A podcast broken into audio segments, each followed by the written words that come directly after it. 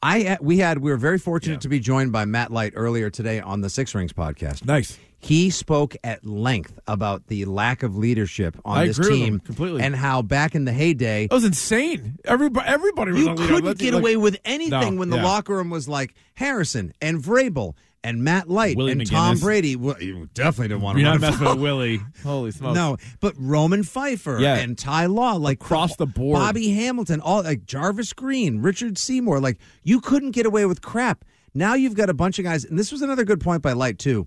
It definitely is sort of a get off my lawnish type of boomer point, but it's that's fine. that's fine. Go ahead. Steer into the lane. I mean, right. I'm wearing a fisherman's jacket here in, in studio just because I want to be Did you get extra that warm. from Light? What's that? Did Matt Light no, give it's you a- that? This is a vitamin C special. Oh, got it. Uh, I'm auditioning for the Perfect Storm 2, The Revenge tomorrow. should so I get just- that. Hey, it's a more perfect storm. uh, but not only is there like a dearth of leadership, but he's so mad about how players in the modern NFL worry more about their own particular brand, the logo on their hat, and everything. Like they immediately run in and put five cool photos from their team's respective Adam Richens or somebody Did you like, like that. Juju's uh, sweater last game? Oh, the, the chroma key green so he could Photoshop himself out of the interview? He was covering his It ears. was like the Nightman Cometh. it was over his ears. It's yeah. very I bizarre. wish he could have been Photoshopped out of the game.